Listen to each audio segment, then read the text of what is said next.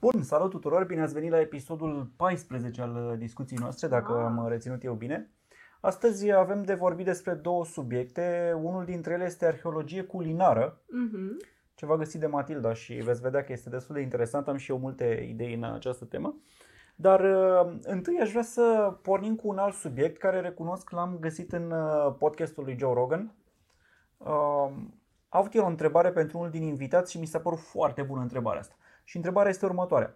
Dacă ai putea vorbi cu o persoană, orice persoană, vie sau moartă, pe cine alege? Da, ce ar să încep tu cu răspunsul? Băi, recunosc că atunci când am auzit întrebarea asta, mi-a venit în 10 secunde răspunsul. Ok. Isus. Nu cred. De ce? What? Da, fii atent cum merg lucrurile. Deci, eu nu sunt o persoană religioasă, știi? Așa că ai putea fi uimită de ce aleg pe Isus. Dar l-aș alege pentru că mi se pare că este persoana care a schimbat omenirea noastră într-un mod profund. Și atunci aș vrea să o întâlnesc și să văd, băi, să discut cu omul respectiv, știi, să vezi, nu știu, e vreo urmă de divinitate.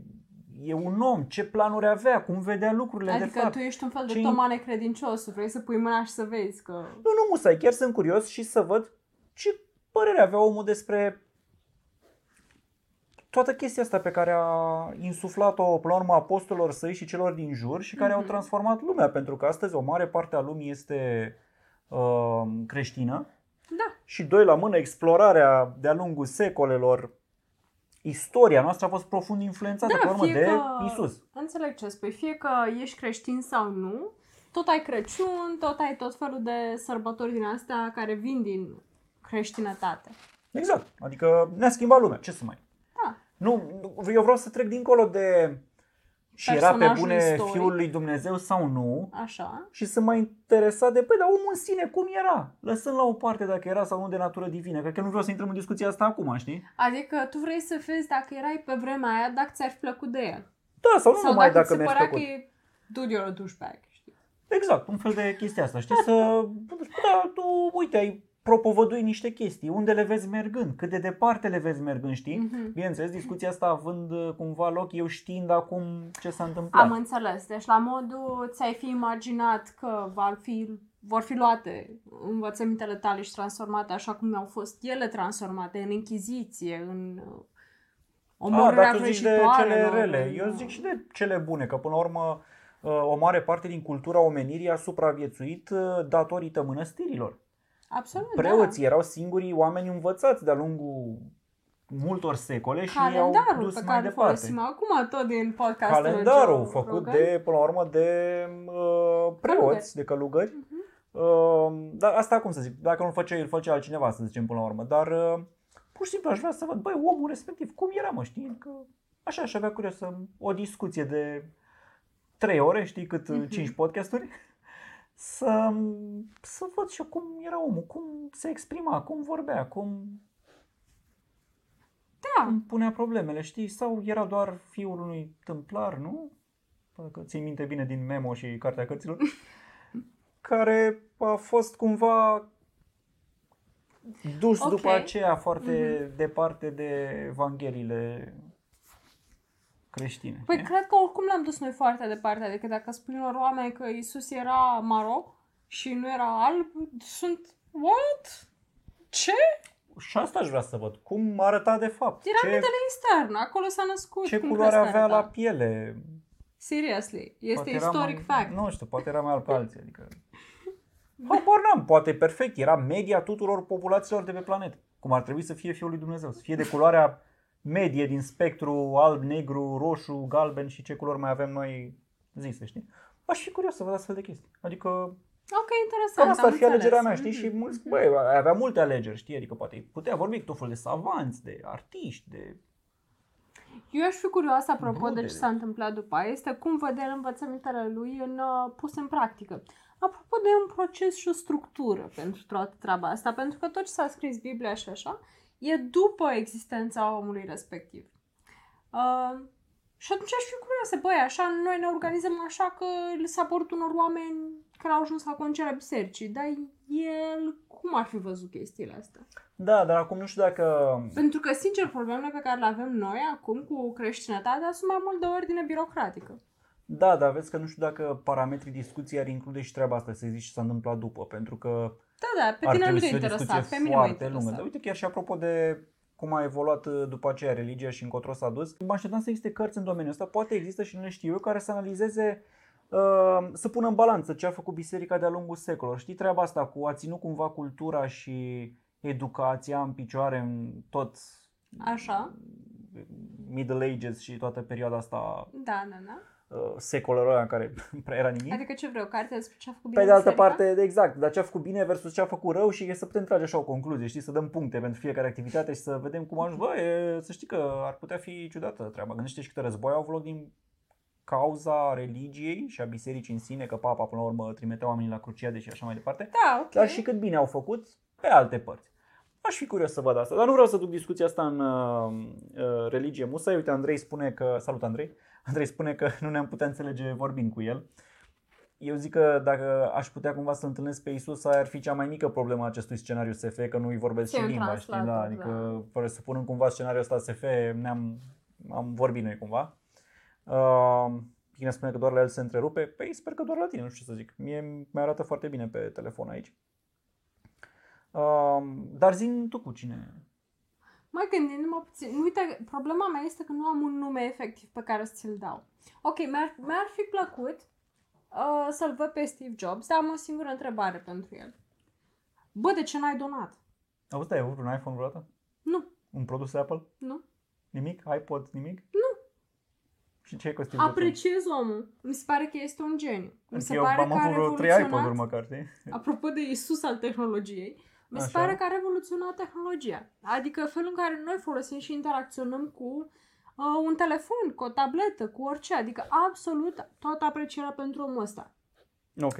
Faptul că a fost dat la o parte de la conducere și cumva a avut puterea să revină, să-și facă alte companii și să ajungă înapoi la conducerea Apple, mi se pare absolut impresionant. Totul e de admirat. Da, până de fapt l-au cumpărat chiar înapoi. Da, până în momentul în care... Păi, dar de ce nu ai donat nimic? De ce nu te interesa niciodată de binele omenirii? Adică ce încerci să spui, de fapt, ca să traducem pentru privitori, este că îi admir pe ceilalți mari IT-ști care au donat o grămadă din averea lor, gen Bill Gates, da? Și chiar și Paul Allen, parcă, care a murit recent. Și absolut oricine a donat. Bronson parcă a donat câteva miliarde. Mă, fine, sunt mai mulți care au acceptat treaba asta. Deci, mai țin Steve Jobs, nu? Care mai că n-auzi de vedetă. Nu știm ce a făcut cu averea. Exact. Mai că n-auzi de vreo vedetă, Beyoncé, Rihanna, whatever, care să nu-și atașeze numele unei cauze de caritate. Da, dar și Apple a avut cauze importante. Nu. Apple ca și cultură de companie a dus compania într-o zonă de environmental responsibility. Nu numai asta, dau produsele în care s-au alăturat campanii Red. Ok, și dar care Steve parcă, Jobs... nu știu, ajunge ceva la Bono și trăiește bine cu banii sau nu știu care e scandalul recent, nu-mi pasă. Tonă de bani. Își permitea să doneze, își permitea să susțină orice. Medicale și eu mai am o teorie. Era mereu îmbrăcat la fel, dar de fapt nu știm câte haine din acele avea. Serios? Poate avea 17 miliarde de haine de acel tip. Adică poate susținea economia chineză producând fabrici de haine. Vezi că le erau făcute de Issey Miyake, adică... erau de designer, nu știu dacă le făcea în China la... Da, dar nu știu dacă le făcea chiar așa în China la ieftin, cum zici tu. Dar poate chiar purta alta în fiecare zi, adică noi toți presupunem așa că, poate avea vreo 20. Bă, cui pasă? Avea o avere, nu știu care e averea lui Steve Jobs, dar era oricum impresionantă. Bă, un milion a donat, nu? Din câte știu. Nu, tu am studiat exact. Uite, asta ai pasiunea asta de a-l urmări pe Steve Jobs în donați. Asta e pe o dată. Și în alt punct de vedere, de fapt, poate fi un sindrom a unei întrebări mai mari pe care o am. Mi-ar plăcea foarte mult dacă aș avea o discuție cu o persoană. Unii oameni nu au empatie. Nu o spun ca pe un lucru rău, așa sunt cablați. Stai pic, poate să caute cineva dacă Steve Jobs a donat vreodată bani, cât vorbim aici, să ne spună în comentarii, dacă toți suntem online, în live. Dar continuă așa, empatie. Așa, aș fi foarte curioasă să mă întâlnesc cu o persoană din asta care efectiv e cablată să nu aibă empatie, pentru că pur și simplu unii așa se nasc, cu unii oameni. Și aș vrea să înțeleg cum funcționează în viață, cum poți să te descurci, să presupune că este o persoană care în ciuda acestei nu o să zic, nu știu dacă e o disabilitate, în ciuda acestui gap, a reușit să aibă o viață cumva normală și să mimice cumva reacțiile normale a unui om banal. Aș fi foarte curioasă să văd cum reușești să imiți asta.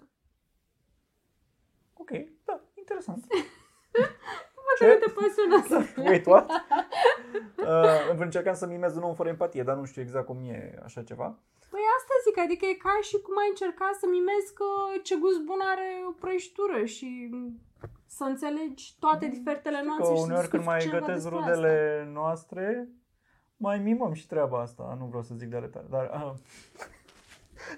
la asta cu mimatul ce gust bun are avem mulți... Ok, bine, asta este simplă, pentru că sunt niște reacții și niște cuvinte pe care le poți spune. Dar, uite, dacă n-ai ști, presupun acum că n-ai ști ce reacție așteaptă persoana de la masă. Ce ai face? Mi se pare o chestie foarte interesantă cum se scurcă oamenii ăștia în viață. Da, deci, uite, Andrei Crivăț ne-a ajutat și a spus că, deși avea avere de vreo 10 miliarde, era cunoscut pentru că nu era un fan al filantropiei și când a revenit în Apple în 97 a închis programele filantropice ale companiei. Păi nu știu, dar uite o chestie care mi s-a părut uimitoare la Steve Jobs, apropo, își schimba mașina foarte des.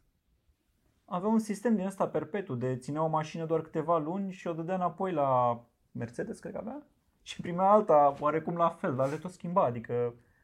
Vrea da new car smell, adică. Da, era the new car smell, știi? Și în aflase că era odorizant cu the new car smell și tot el schimba mașina, adică era la modul yes, but I can afford this, adică tot ce are niciun sens. Și nu vezi schimbând tapițe, o spălăm. S-a murdărit, o spălăm, nu? Nu, alta. Frumos. Știu, am mai auzit mentalitatea asta în alte culturi, băi, dacă n-ai reușit în viață, e vina ta. Nu e vina societății, nu sunt eu dator să te ajut, e vina ta că n-ai reușit. Totuși, un om de inteligența lui Steve Jobs să creadă chestia asta, că toată lumea are capacitatea lui mentală și celelalte atribute încât să reușească în viață doar că nu vor. Da, era puțin ciudățelă treaba asta, nu? Da, mă depășește, adică, uite, apropo de oameni lipsiți de empatie. Și eu îl bănuiesc și pe Elon Musk. Crezi că, nu că tocmai ăla cumva vrea să salveze specia umană, de acolo zice el că a plecat cu toate încercările lui. Ok, dar nu cred că n-are complet sentimente, cred că are, cred că este într-adevăr, Elon Musk cred că este la un nivel de geniu sau IQ, de nu poți să mai înțelegi ce emoții are. Pentru că nu vrei atunci să te întâlnești cu Elon Musk, dar în scenariul nostru SF? Ca măcar să știi cum crede un om... Pentru că biografia, uite la Steve Jobs ne-am citit-o. Adică Elon Musk deja e un asshole, adică v-am dat seama, e un geniu, din nou îl apreciez foarte tare. Dar frate, what a freaking douchebag. E cam bancul ăla cu iepurașul, când apare, dacă vezi pe toată băie și tu, dă-te în măta, știi? Adică... Bun. Nu, serios, adică nu știu dacă ați citit cartea biografiei lui Elon Musk. Da, e scrisă de Ashley Vance, am uitat să spun. Dar e mișto cartea, știți-o. E și tradusă în română, mi se pare. I-a scris o scrisoare unui angajat la un moment dat și i-a zis: auzi, noi salvăm lumea aici, ce treabă ai avut aseară, de ce te-ai dus când a născut nevastă ta pe fii, da? Da, la acel timp mai liber, mai mult aici, că nu. Ni se născuse copilul și aparent Musk i-a scris: trebuie să decizi ce vrei în viață, să familie sau alături de noi să salvăm lumea. Și a fost mai dubioasă asta. Dar în fine, sunt multe lucruri dubioase în industrie. Dar... Păi, ce să zic, fiecare e liber să-și facă viața cum vrea, știi? Dar uite, dar sigur că fiecare liber și sigur că poți să apreciezi oamenii ăștia în continuare. Dar aș vrea să vorbesc cu ei și să mă întreb, bă, care-i procesul tău de gândire? Nici măcar judgmental, chiar aș vrea să înțeleg. Crezi că e ok să tragi oamenii la răspundere pentru că, nu știu, nu donează bani atunci când au foarte mult? Nu! Poți să am o opinie cu privire la asta? Da, păi, cam aia înseamnă, păi nu zic că să-i acuz de... Eu am o opinie cu privire la asta, dar în același timp mi-ar plăcea să... E apropo de... Vreau să înțeleg și perspectiva lor. Poate că opinia mea este greșită și poate că ei mă pot influența. Păi ce te determină să nu-ți pese în halul ăsta? Da, nu știu, mi se pare foarte greu. Ar trebui să vorbim cu un psiholog despre... Un psiholog? Nu știu dacă cineva să ne explice mai bine astfel de mecanisme, pentru că sigur că au fost studiate de-a lungul timpilor. Eu cred că ne lipsește ceva. Da. Uite, Costin spune că a donat pentru USR. Cred că mi se deschide microfonul. Așa, bun. Eu zic să trecem la al doilea subiect al serii, dacă nu mai ai ceva de spus. Arheologie culinară. Așa, arheologie culinară. Explică, te rog, oamenilor ce înseamnă arheologie culinară până mi-aranjez eu microfonul, de fapt. Ok, hai că încerc. Ne uitam pe Netflix la o emisiune ce era Chef's Table, parcă. Da, ultimul sezon ăsta, al 5-lea, a apărut recent sau... și era un restaurant prezentat acolo din Istanbul. Și la o primă vedere toate preparatele păreau absolut tipice, turcești, banale. Dar ce făcea omul ăla era cu adevărat interesant. Era povestea unui turc care de fapt era de nu știu ce, era etnie curdă. Okay. Mă rog, fugise din zona lui natală din Turcia, se refugiase cumva în Istanbul și a început să gătească preparatele zonei sale. Și când a ajuns în Istanbul, o perioadă a fost bine și după aceea a început. Eu nu mănânc mâncare din zona aia, că noi avem conflicte cu aia. Eu nu mănânc... Ce vreau să agață tablou. Eu nu mănânc mâncare de la oameni de religia aia, eu nu mănânc mâncare de la un suni, eu nu mănânc nu știu ce. Și și-a dat seama că oamenii au acest bias cultural, religios, chiar în propria... Și el se gândea, e mâncare turcească, adică tu ești turc, eu sunt turc, e mâncare turcească. Sigur că e ca și cum ar spune noi, băi, din Moldova sau din Transilvania și ar veni unul la tine și ți-ar spune... A naibii catolici. Ok, ce e arheologia așa culinară, dacă putem ajunge la subiectul nostru? Bun, ce a început el să facă ca să depășească acest bias? A fost să ducă și să vorbească cu bunicuțe din toate regiunile Turciei și să găsească rețetele tradiționale vechi ale locului. Deci, efectiv, cum ar găti bunica sau bunica bunicăi, pe vremuri, în fiecare sătuc și în fiecare regiune. Și mi s-a părut o idee atât de... poate părea banală la început, dar la noi nimeni nu face asta. Și toată lumea, la noi când te duci într-un restaurant românesc, întotdeauna e tochitură, cărnați, ciolan cu varză, mâncare boierească eventual, multă carne. Însă deci, tradițional la noi, în România, noi nu mâncam așa ceva, că noi nu aveam atâta carne. Știi ce m-am gândit eu când am auzit subiectul acesta la tine și nu știam exact ce reprezintă, când mi-ai spus așa în mare despre ce vrei să vorbim? M-am gândit la următorul aspect. Unul la mână, că ok, de ce nimeni... Băi, sunt atâtea restaurante în piață. Uh-huh. Deci nu e niciunul care să zică, uite, mâncare organizată pe zone ale țării. Vrei să vezi cum se face supa de pui în, știi, de-aia rădăuțeană, mă rog, pe zone, da? Da, uite, să-ți arăt specificul. Preparatele astea mega cunoscute ale noastre tradiționale, sarmale. Hai, să vedem un pic cum se fac sarmale în fiecare zonă. Să fie un loc unde să mă pot duce să explorez treaba asta. Uh-huh. Pentru că alternativa ar fi să mă urc în mașină și să merg în fiecare zonă mare și cumva să am și norocul să ajung undeva unde se și gătește tradițional și adevărat, da? Da. Și deci asta tu spui gen să ai un singur fel de mâncare, dar în interpretarea... Nu singur, mai multe, dar în interpretarea mai multor regiuni, să pot să-mi dau seama de diferențe. Pentru că, bă, nu suntem o țară mare, mă, e o țară micuță comparat cu Turcia, de exemplu. Da. Cât de greu poate fi să faci treaba asta la nivelul... Inclusiv o carte, mă, care aș vrea să văd, care să ia 10 preparate și să zică un pic, băi, diferențele între ele, știi? Mm-hmm. Nu doar carte de bucate, că uite, mă întreb așa, supa aia de pui rădăuțeană, nu? Zici, cel mai bun exemplu, parcă e un preparat ăsta, nu visez eu. Da, nu visez. Bun, de ce îi zice așa, frate? De ce e rădăuțeană? Știi, în restul zonelor cum se face? Parcă are ou prin ea, nu mai știu. Păi și în restul părților cum se face, asta vreau să știu. Băi, în Transilvania cum o mănâncă? Ăștia în... Oltenia cum o mănâncă? Știi, în Dobrogea cum se face supa de pui de așa diferită de aia rădăuță? Tu te gândești la niște preparate pe care oricum le găsești acum în restaurante. Însă găsești ciorbă rădăuțeană. Găsești, dar nu știu dacă e cea adevărată, că poate să fie orice acolo. Adică... Uite, pe mine mă interesează mai puțin astea pe care le știu deja. Mă interesează mai mult aspecte de genul... Bunica mea în Moldova face papanași și jumate brânză, jumate făină și ce se mai pune acolo și arată așa, e un aluat mai gros, un fel de American pancake, puțin mai gros și cu foarte vanilat, foarte brânzos. Am venit la București și mi-am comandat papanași și mi-au venit două gogoși cu smântână și dulceață. Da, aia sunt cei brașoveni, cred. Dezamăgirea vieții mele, eram like, frate, exact. Ce ceapă v-au tras ăștia. Și e cel mai bun exemplu, vreau un restaurant în care să zic, băi, avem trei tipuri de papanași din diverse regiuni. Hai să-i încerci pe toți. Ok, da, uite, poate fi asta. A dat Alex Ciucă un exemplu bun cu City Grill, care a încercat asta cu mititei. Da, de mi-a plăcut ideea. Am și mers o dată, am și mâncat și noi platoul ăla cu diversi mititei. Dar este atât de mică scara la care s-a încercat. S-a încercat practic pe cel mai simplu preparat posibil, știi? Okay, și atâtea restaurantele nu se poate nimic mai mult. Hai să zic la ce altceva am mai gândit. Noi cumva nu suntem mândri de niște preparate tradiționale, de majoritatea preparatelor tradiționale. Dar, zic. Adică sarmale, se fac destul de rar, să fim serios, mai degrabă că toată lumea e mândră de sarmale. Da, dar le vezi legate de sărbători, nu zice nimeni ce-și mâncă niște sarmale acum, știi? Okay. Mai rar asta. Cozonacul apare tot de sărbători, ba chiar în unele zone am înțeles că nu se face de Paști și de Crăciun, ci doar de Crăciun, nu? Sau cum? Doar de Paște. Doar de Paște. Eu știu că se face de ambele. În Moldova se face doar de Paște. Piftie faci cam doar atunci, produsele de porc tradiționale le faci cam doar atunci, știi, cumva suntem, le facem așa, parcă din obligație. În timp ce mă gândeam așa la străini, știi, eu tot vreau să mănânc deep dish pizza, știi, aia de Chicago și chiar sunt curios dacă mă puteți face cineva. Okay. Pare scârboasă, dar vreau să mănânc să văd cum e. Dar ei par mândri de produsul ăla lor.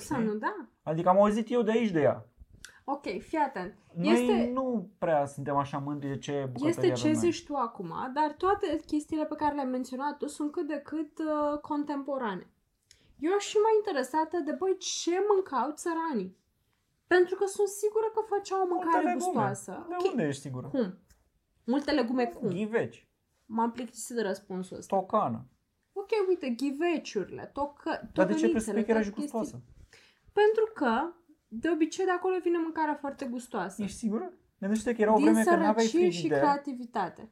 N-aveai frigider, puneai sare multă în orice carne sau astea, deci totul era foarte sărat. În orice carne nu, Radu. Dacă aveau. Nu aveam. Deci când aveau așa ceva, nu, hai să zicem că nu aveam, că noi. Nu, ca popor. Da, dar totul era oarecum sărat și uscat. Iar legumele erau ce găseau în grădină. Ok. Ce ai făcut tu acum este o presupunere care pur și simplu îmi dovedește că am dreptate, în sensul în care niciunul dintre noi nu știm ce vorbim acum. Băi, era mai că era multă varză. Da, era multă varză, era multă țelina, probabil, napi. Băi, dar cum le combinau? Asta este arheologia culinară pe care tipul ăsta o făcea la turci, de fapt. Pentru că se ducea pe la bunici prin sate și întreba, băi, ce gătești tu acum din comerț și așa? Ce gătea maică-ta? Ce gătea bunică-ta? Și găsea niște bunicuțe care găteau foarte tradițional, în stilul tradițional, în forma tradițională, care poate își mai amiteau de niște rețete și pe alea le-a adus în restaurant.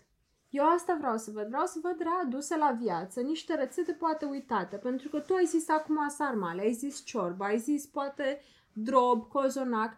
Asta încă mai există. Din păcate, uite, noi doi gătim piftie, nu, că poate nu ne omorâm după asta, drog, nici ăla nu prea. Dar eu cred că asta ține de o perioadă a vieții, adică eu nu-mi închipui oameni tineri că visau la piftie, știi, adică cred că asta încep cumva atunci când ai și tu copii și vrei să le zici, uite, să-ți fac și eu ce-ți făcea bunica-ta și străbunica-ta. Nici nu o să știi să faci cum era. O să înveți. Poate că tu o să înveți, poate că doi alți oameni o să învețe, dar nu există un loc unde să păstreze tradiția. Uite, asta era, mi s-a părut un merit absolut al restaurantului respectiv, că menținea tradiția asta vie. Că nu e așa o mare reușită dacă te gândești un pic la asta. Este un restaurant care poate oricând să dea faliment. Da, asta este. Sigur că poți să faci cărți sau ceva și să editezi niște cărți, să faci. Și sper că a făcut, dar pe mine mă sperie chestia asta, că uite, eu nu știu acum ce se gătea pe.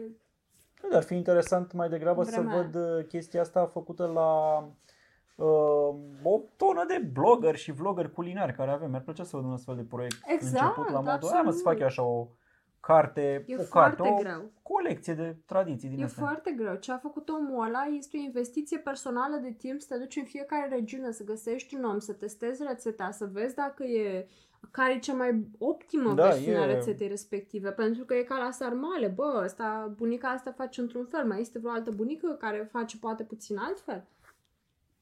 Da, e complicată treaba asta. Mi s-a părut asta însă. Asta este arheologia culinară. Și apropo, după aia trebuie să duci mai departe. Știi că am fost în 2015 la Milano la expoziția internațională.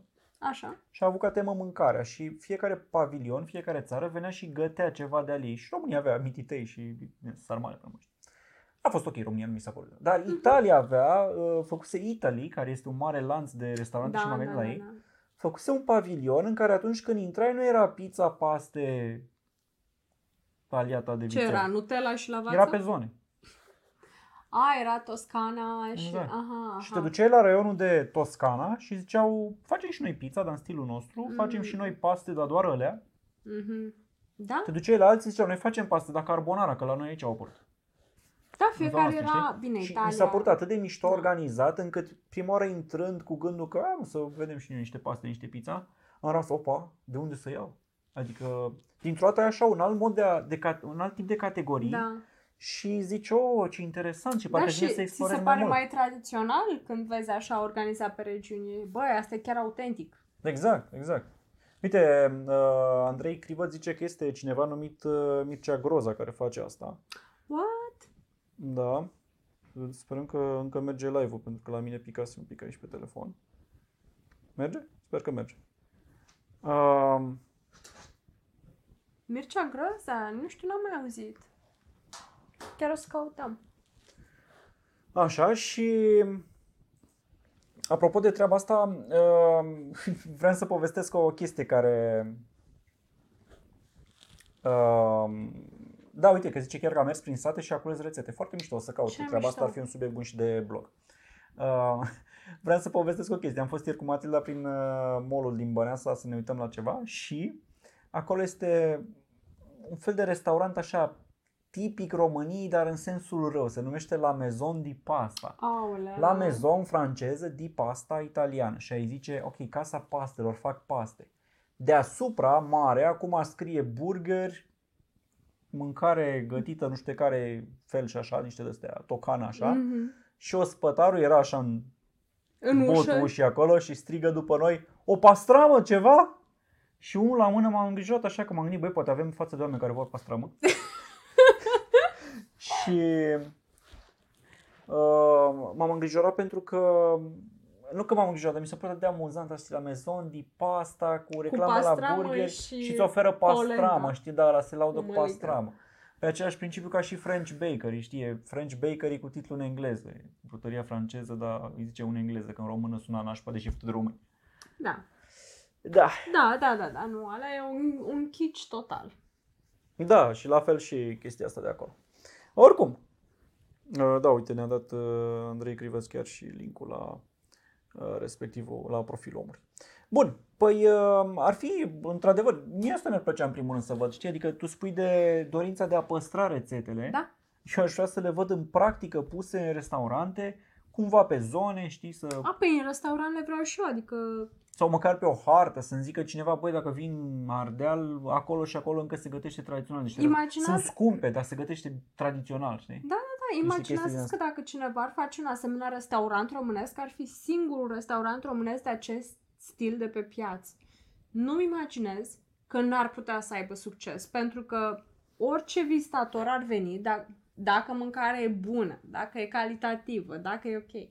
Orice vizitator ar veni, l-aș duce acolo și aș arăta, uite, asta e tradițional. Știi că într-un fel de ajunge foarte multă lume la carul cu bere, pentru că ea păstrează niște rețete tradiționale. Adică, boi, am fost recent, au o iahnie de fasole cu cârnați extraordinară. Deci poftez de atunci la treaba asta și vreau să mai merg din nou. Și clădirea e superbă, de asta vine. Da, dar clădirea o știe toată lumea, dar serios, dacă n-ați mai fost la carul cu bere de mult, mergeți acum și luați din meniu normal iahnie de fasole cu cârnații lor.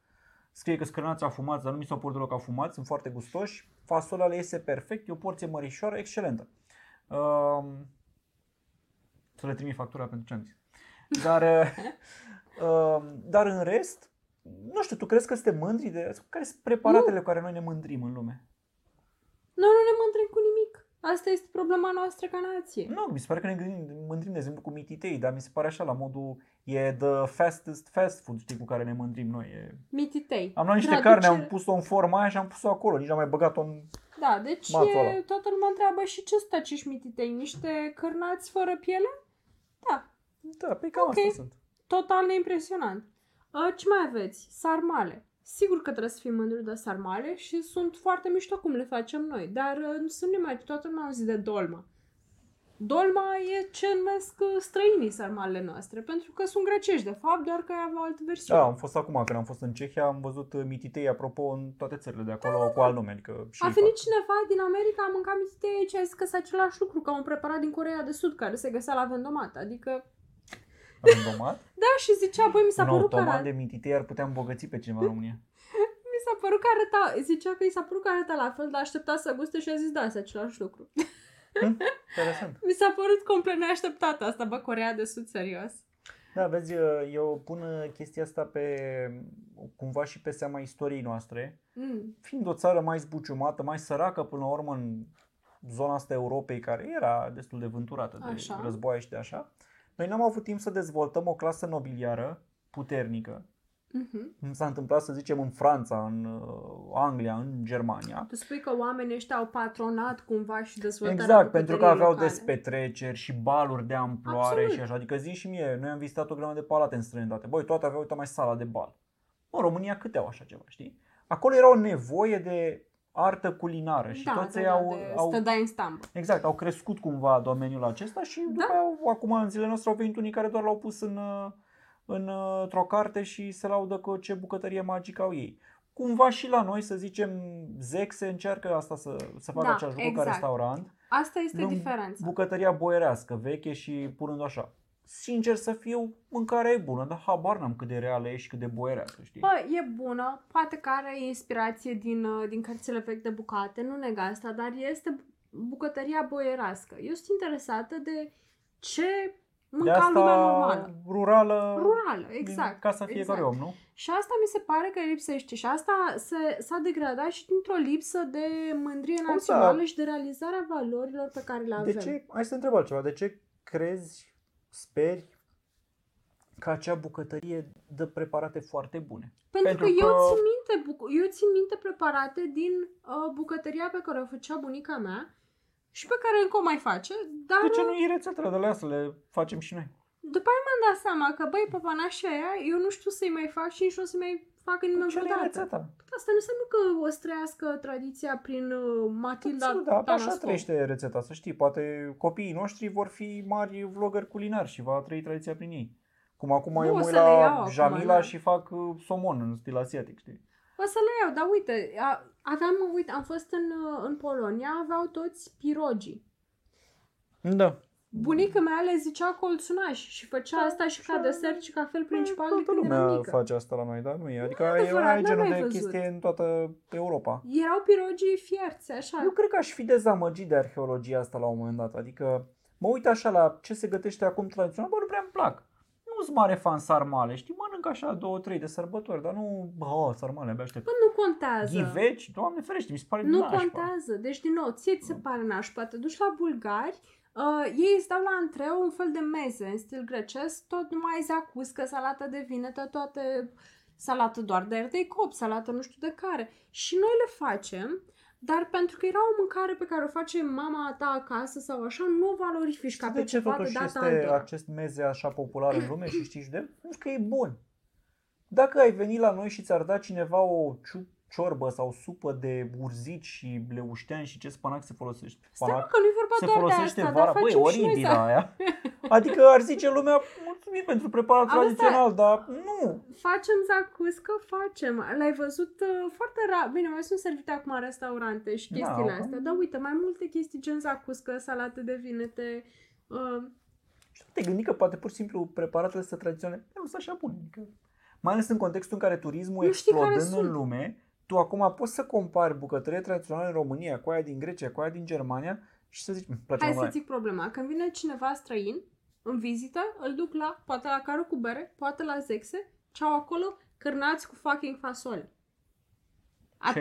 Păi știu, și ciolan cu varză. Adică poate nu au, cum să zic, poate nu au supă de urzici pentru că e nașpa. Adică poate știu și că, bă, nu ia nimeni supă de urzici. Adică ăia care au luat odată s-au făcut verzi, s-au jurat pe mamă că nu mai vin niciodată aici la noi. Bine, și ne-au dat o stea pe TripAdvisor. Ok, Shrek. De unde știi că mi s-a întâmplat așa? Ai fost la polonezi, ai mâncat pirogii, au fost...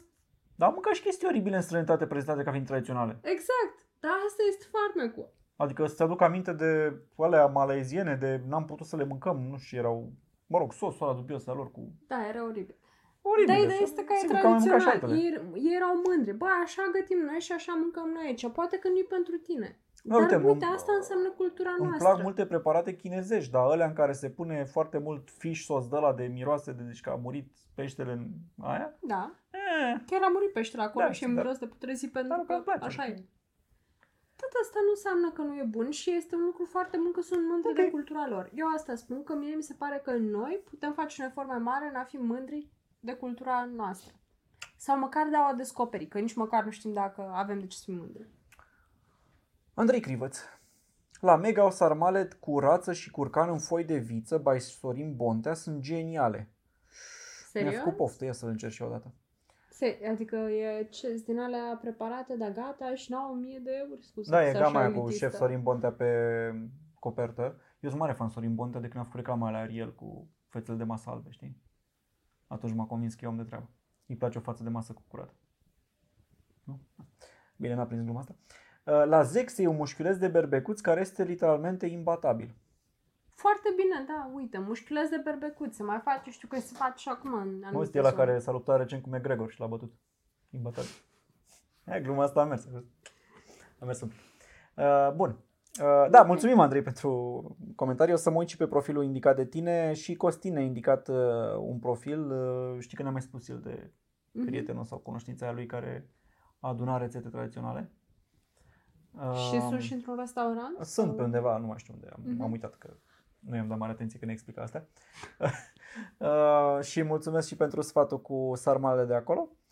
Bun, vrei să mai spui ceva despre arheologia culinară? Nu, dar mi-ar plăcea foarte mult cineva să ne fură ideea asta și să facă un restaurant. Da, serios, dacă aveți posibilitatea să încurajați fenomenul ăsta, faceți-o pentru că ar fi ok. Și hai să te mai întreb ceva apropo de arheologie culinară. 400 de ani în viitor, crezi că va fi cineva care va face așa în realitatea virtuală conectată în mințile tuturor o emisiune de asta în care va spune: bă, dar nu se întoarce nimeni în trecut, să ia, frate, rețetele de burger din toate orașele, să facă așa un fel de restaurant cu mai multe. Să și o să găsească articolul tău cu true burger-ul și o să zică mission accomplished. Nu o să știu nimeni să citească atunci, o să fie informație în creieră, știi? Dar, sau să zică de la, dom'le, dar puiul ăla prăjit, știi, deep fried, să-l facem din mai multe variante, să vedem cum se făcea în diverse zone, știi?